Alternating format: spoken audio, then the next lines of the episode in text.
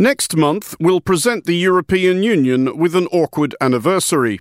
On July 1st, it will be 10 years since the last new member, Croatia, joined the bloc. And in that becalmed decade, of course, the EU has actually seen its membership reduced by one, following the departure of the United Kingdom.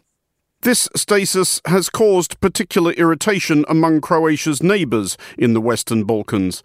All of the following are EU candidates, some of many years standing North Macedonia, Montenegro, Serbia, Albania, Bosnia Herzegovina. Kosovo would like to be one. The 16 months since Russia's full scale assault on Ukraine have lent the matter greater urgency, but also prompted proportional irritation, not least at suspicions that Ukraine and Moldova, both granted candidate status last year, are being ushered to the front of the queue, if only for their own protection.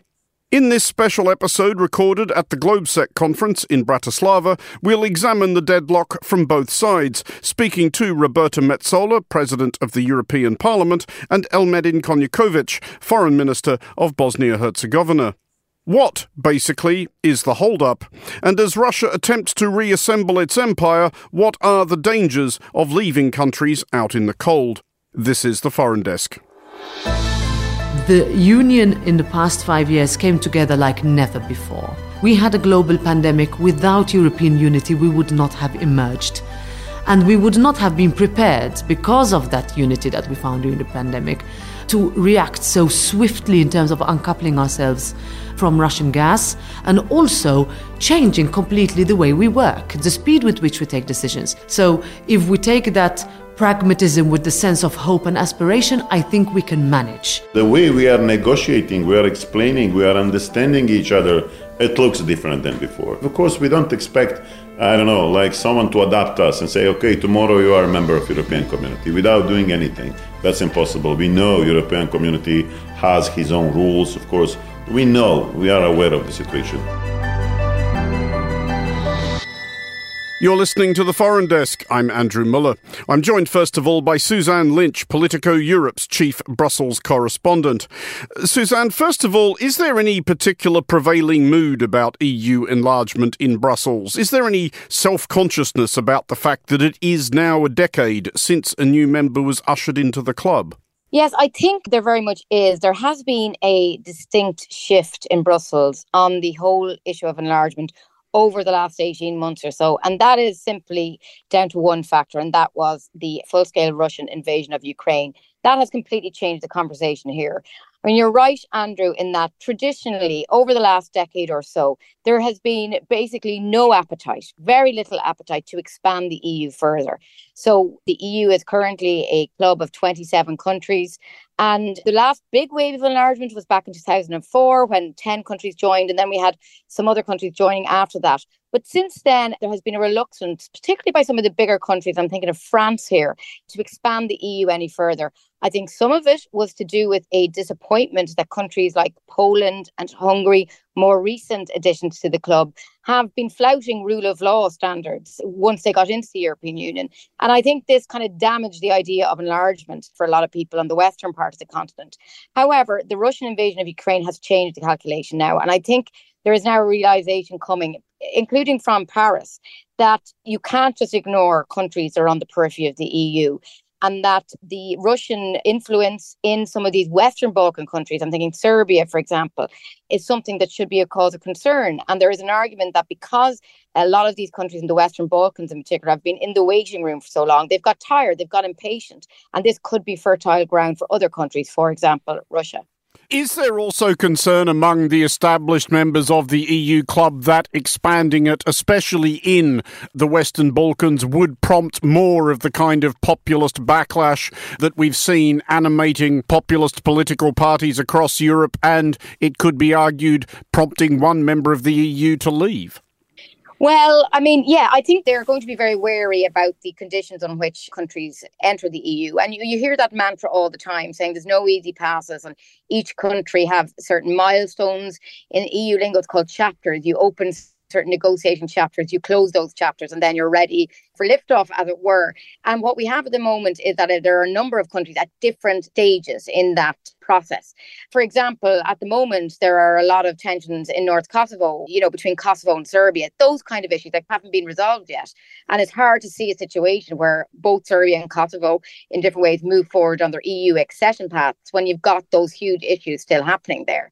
In saying that, I think actually the biggest concern for a lot of countries would be financial, particularly with Ukraine. The issue with Ukraine is obviously the EU has been a pains to point out that it's with Ukraine, that it's supporting Ukraine, and that it sees Ukraine's future in Europe and towards the West. The issue, though, of course, is Ukraine is such a huge country and it is such a huge agricultural player. And that could have massive ramifications, for example, for the common agricultural policy, and also for cohesion funds. They're the funds that the EU gives to newer, poorer member states to bring them up to the average EU level. And because the sheer size of Ukraine, that would be a huge undertaking, a huge bite into the EU budget. So I think as the reality or not of these countries joining becomes, you know, more real, would those kind of factors begin weighing on minds? We saw recently in Moldova the meeting of the European political community. Moldova is, of course, not an EU member yet, though it is an EU candidate, and it is, of course, also one of those countries right up on the eastern frontier of the putative European Union.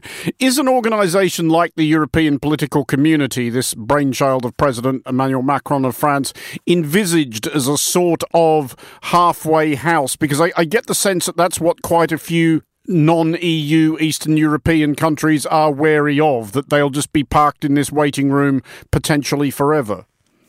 Yes, I think it is a real concern by a lot of these countries that it's kind of EU light, that it's a kind of a substitute for full EU membership, and that perhaps Brussels and President Macron says, "Oh, we'll keep them happy, if you like, by you know including these countries in a broader European community, without actually giving them a serious chance actually joining the EU, which is what most of these countries really, really want. Now, in saying that, the other side of the argument is that uh, there seems to be pretty much goodwill at the same time behind Macron's idea. Yes, it's a bit nebulous. Yes, it's a bit fuzzy, but it does get countries sitting around the table talking about issues it did allow Moldova, for example, even though it's a long way away from ever joining the EU. Here was Moldova, the president of Moldova, with more than 40 leaders, most of them from the EU, in her country. Most of those leaders would never have been to Moldova before. So it gave Moldova this platform to put themselves in front of not just the global community, but the EU leaders who will ultimately be making a decision about their entry at some point. So, uh, you know, every little counts, if you like but there is a concern. I think there is a an impatience generally by a lot of the countries, particularly in the Western Balkans, that they've been so long waiting in the wings now. And of course, perhaps a resentment that, you know, Ukraine and Moldova are now kind of being fast tracked, not officially, but you know, there's been a lot of goodwill towards them, whereas the Western Balkan countries have been languishing. And I must say, Andrew, I was talking to a diplomat recently who, who made the point, you know, does there have to be a war for Brussels to take us seriously? Somebody made that reference in relation to the current tensions in North Kosovo, saying, you know, now the EU is getting interested because there's actually tensions here, and maybe that will kind of focus minds. So there's a little bit of cynicism, I think, with some of the countries about Europe's priorities and whether it really is committed to letting these countries into the bloc. Suzanne, thank you. That was Suzanne Lynch, Politico Europe's chief Brussels correspondent. You're listening to the Foreign Desk.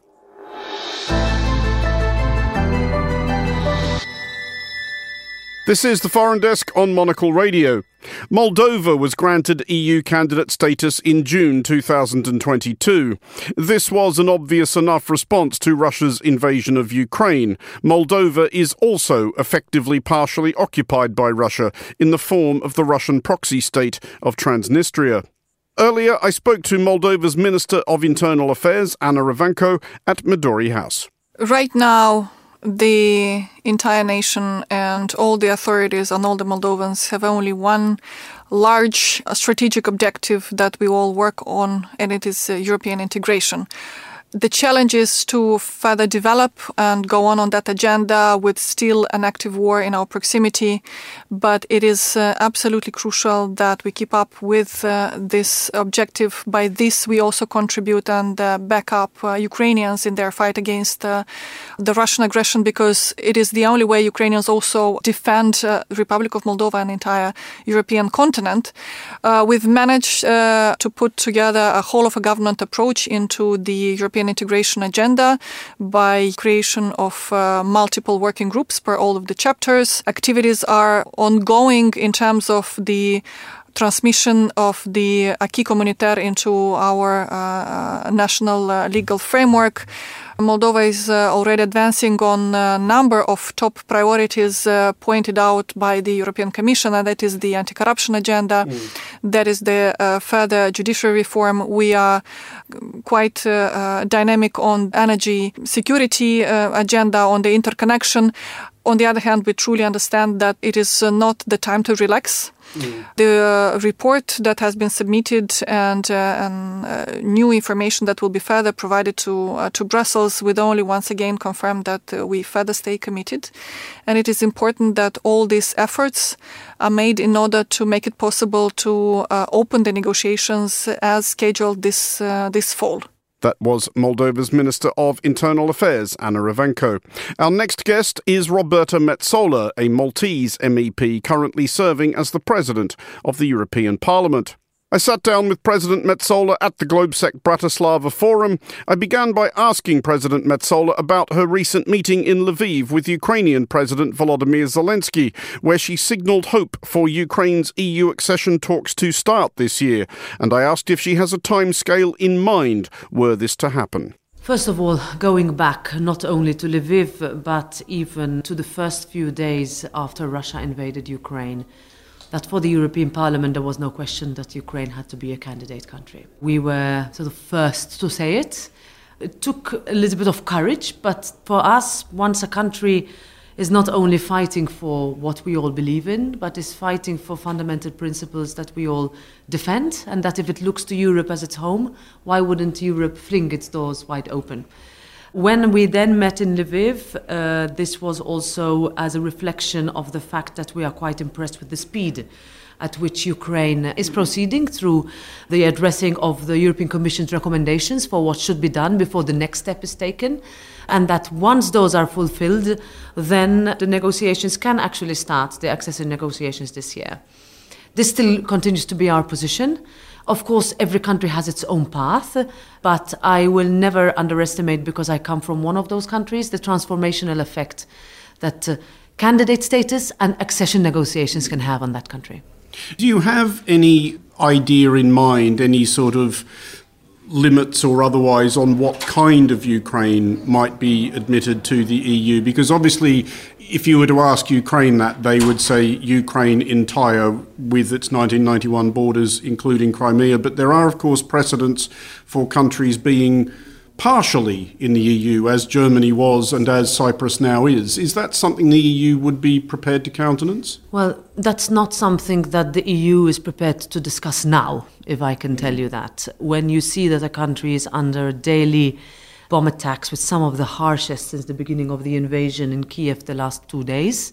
There is actually, you know, an increased sense of understanding that Ukraine can win when Russia leaves its territory.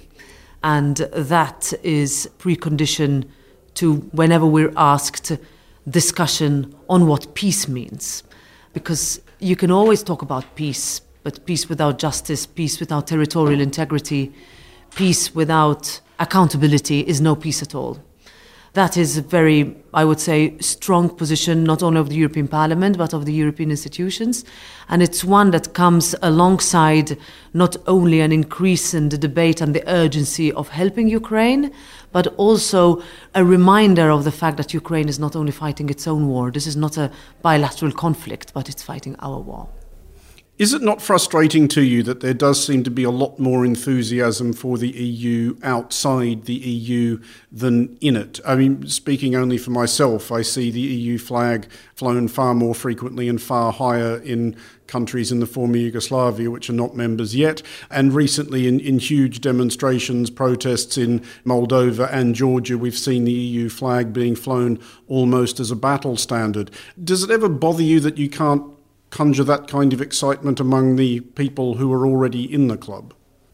That's a good way of putting it. I think we'll start with the symbolism, right? So European flag represents a beacon of hope and it's also recognizable as a club of countries where you are protected once you're in. I agree with you that the hoops with which we make countries needing to go through or overcome to enter the European Union tend to be forgotten once you're in. And that uh, we have seen quite a lot of backsliding in terms of media freedom, also in this country, Slovakia, where we're in today, which has made us realize that it is not only enough for you to enter, but then you have to stand by what uh, you promised your people once you entered because they want to feel protected. Perhaps a few years ago, I would have been also a little bit more worried about the Brexit phenomenon. I'm not anymore. Uh, because if you ask even those political allies of the Brexiteers at the time what they would think now about their own country, they will no longer tell you that they think their country will be better outside the European Union. So there is a sense of belonging and one where, even as we now discuss what we mean by a security and defense policy, what we mean by our strategic autonomy, how we realize, perhaps even not only after 24th of February 2022, but when we saw what happened in Afghanistan when the United States pulled out, that the European Union cannot, uh, let's say, wait for others to solve global geostrategic conflicts or geopolitical, let's say, situations. And that's perhaps what those countries who look, especially in our neighborhood, at the European Union as a way for a better life. And it's not one that should be discounted. And it's also one that perhaps also resonated very strongly when the European Union did not take the decision to admit Romania and Bulgaria into Schengen at the end of last year.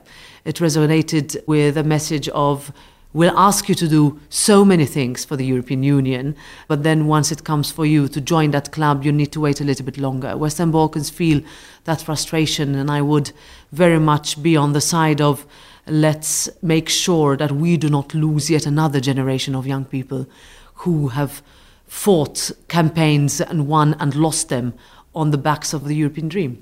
There's a question attached to that, I guess you could call it complacency among EU members, which pertains to the EU elections, which are due in 2024, and whether you were perturbed at all by turnout. Your own country, Malta, I think, is fairly exemplary in this respect, and I think 72% or so turned up for the that last. That was low for us. Which was low for Malta for the last EU elections. But is there anything that you can extrapolate from that to apply elsewhere? Because in a lot of countries, including very recent members, like, for example, the one we're sitting in, Slovakia, turnout was barely one in four. Yeah, and it was even lower, the one in the election before that in 2014.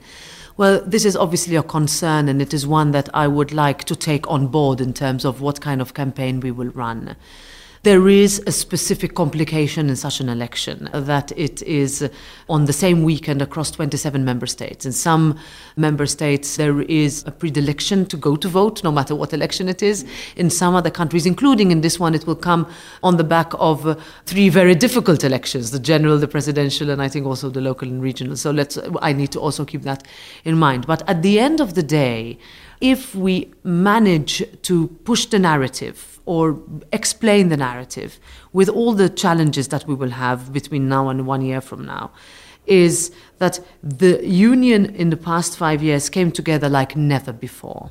We had a global pandemic. Without European unity, we would not have emerged, either economically or from a health perspective, in the way we have emerged today. We would not have allocated an unprecedented amount of economic funds in order for our economies to recover. And we would not have been prepared because of that unity that we found during the pandemic to react so swiftly in terms of uncoupling ourselves from Russian gas and also changing completely the way we work, the way we take decisions, the speed with which we take decisions. If you couple that with countering an inevitable populist narrative that's on the rise. I say inevitable because this will be my fifth European Parliament elections and it happens specifically for European elections. If we can, and this will be one of uh, our biggest challenges, adopt legislation on migration, another area where citizens across all countries, including in this one, said that migration was their top concern and wanted Europe to solve it. And thirdly, that we will still have shown that in a war we managed to come together.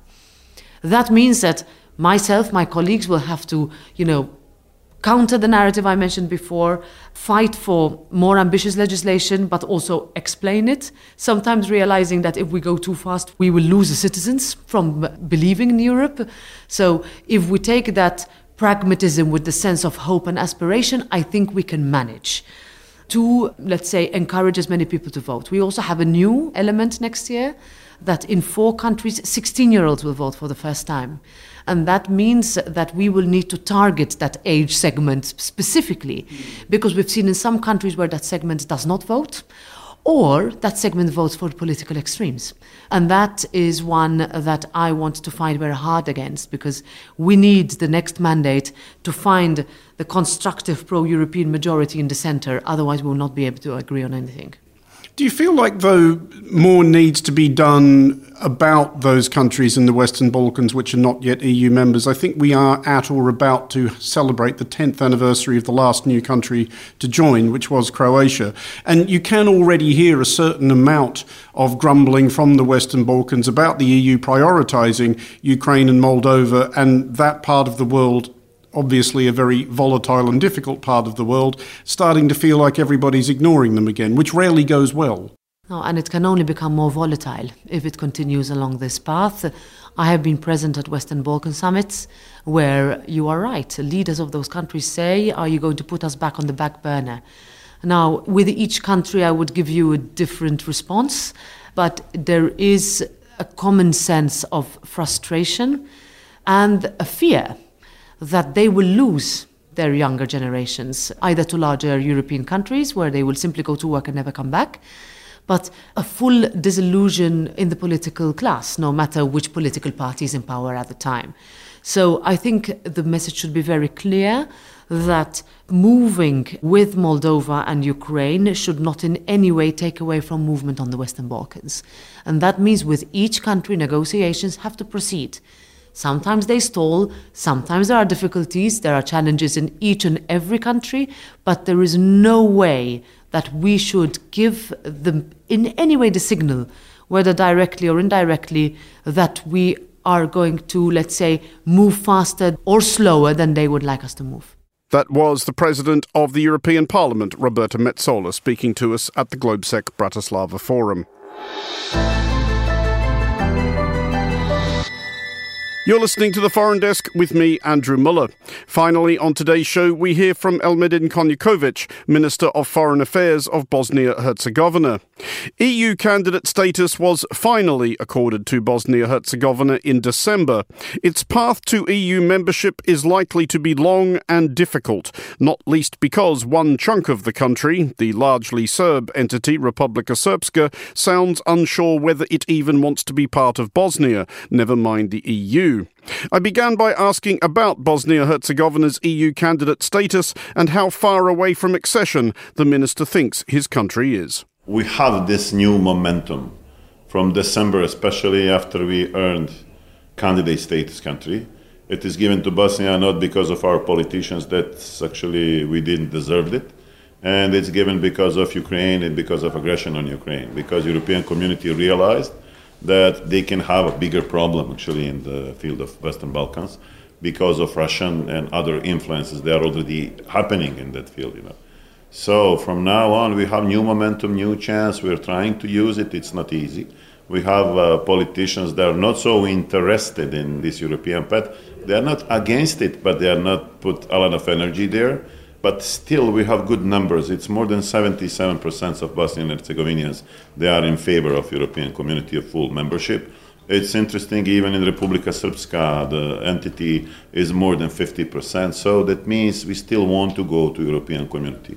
Unfortunately, this is really too long. It's already 20 years from Thessaloniki Forum, when actually they sent a message that they need countries from Western Balkans, from Balkans, and for now, the only Croatia is a full member of European Community. Other countries, they are staying in the same place. So I hope the new geopolitical scene created because, unfortunately, aggression on Ukraine is opportunity for our country. We started already to deliver something from these 14 key priorities.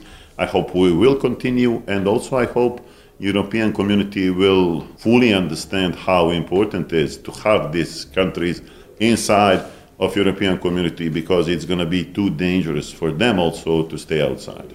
I do want to come back to that point about the dangers of not moving fast enough where the Western Balkans are concerned, but there is that unique burden I guess you could call it, that Bosnia carries as it proceeds down this path, which is Republika Srpska. And whatever the people of Republika Srpska might say, and I don't doubt that opinion poll, you have a government in Republika Srpska which has been continually unenthusiastic, even obstructive about this, to the point where, as I'm sure you know, the EU office in Bosnia in March said um, negative developments, as they put it, in Republika Srpska, called into question the RS authorities' commitment to advancing Bosnia and Herzegovina on its EU accession path.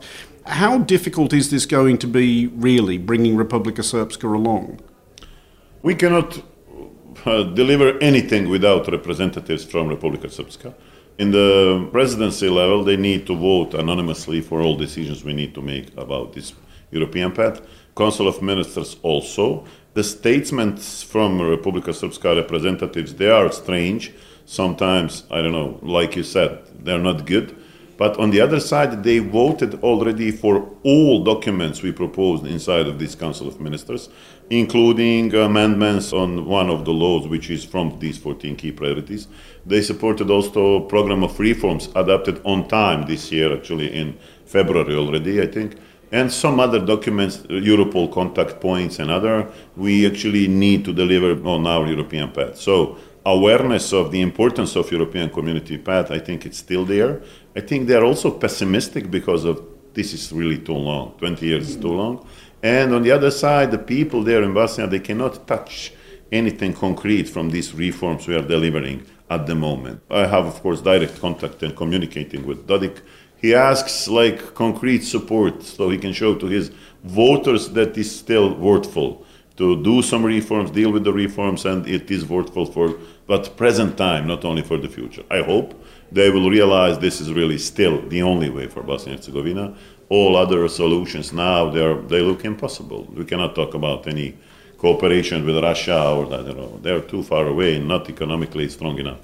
If you look at this from President Milorad Dodik's point of view, is EU accession actually in his own interests? Because if, if Bosnia entire is incorporated into the EU, isn't it the case that either he's out of a job or the job he has becomes a lot less lucrative? I think it is in his interest also because of the possibilities actually they are created already in European community. You have another problem. Uh, he's now under the sanction and we are all sanctioned because of Dodik, you know, because we cannot use any IPA funds. Bosnia Herzegovina is sanctioned because of Milorad Dodik behavior. So that all makes the scene really complicated and we are trying to explain how important is understanding from European community side, you know. So I think when we unblock, if he stops to deliver those horrible public statements he's doing every day, and then I think there is a field for improvement from all sides, then we can go much faster. Is your concern that the longer the Western Balkans is left outside, the greater the danger of Russian influence extending is? Exactly. Not only Dodik. You had a statement from the member of presidency of SDA, the strongest party on Bosniak side, the young guy who sent a message actually, why don't we start to negotiate with Russia at this moment when Russia actually is, they made aggression on Ukraine. So that is really dangerous. That's, I think, the fact that they need to realize it is happening in Bosnia. Not only Dodik, he will, of course, and I think he will celebrate if we stay too long outside of the negotiations, you know. And I think that is a space for him and the people like him to promote the idea about connecting other countries, including Russia, of course. That's a fact, actually, European community should be aware Hmm, that is the reason why we love these new words like fast track, you know, enlargement. Let's go faster. Let's negotiate. I hope the momentum is important for all of us, not only for us. For all of us, that means also European community. But do you get any sense that that fast track is any more than just talk? Are you feeling like when you go out in the world trying to make Bosnia's case that there is now more of a sense of urgency than there was 16 months ago? Because, of course, as you know, you of all people know, I think we are at or past 10 years since the last new country joined the European Union, which was your neighbours in Croatia. Do you get a sense that that urgency is more than rhetorical? Of course, I have to be honest. Still no, but I think that the way we are negotiating, we are explaining, we are understanding each other, it looks different than before. Again, of course, we don't expect, I don't know, like someone to adapt us and say, okay, tomorrow you are a member of European community without doing anything. That's impossible. We know European community has his own rules. Of course, we know the complicity with this veto administrative problems we can bring with us together. They are not happy to see we are fighting each other on Western Balkans. With us, we can bring all problems we have already inside of European communities. We know, we are aware of the situation. And I think they're still not serious enough, but they're getting serious more than ever before. So it looks promising, but we cannot touch. We still don't have any concrete results. I hope we are new, and the momentum is new it is happening in last five months only. It's not like five years, you know. So I think till the end of this year, situation can be much, much better for all countries, Western Balkans. That was Elmedin Konaković, Minister of Foreign Affairs for Bosnia-Herzegovina, speaking to us at Globsec.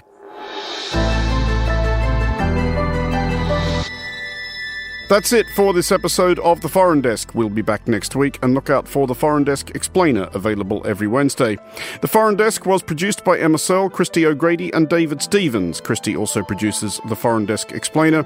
Thanks also to Roger Hilton, Olivia Strapakova, and all the team at Globsec. To contact the Foreign Desk team, you can email emma at es at monocle.com. And don't forget to subscribe to Monocle Magazine and to our free daily email bulletins by heading to our website at monocle.com.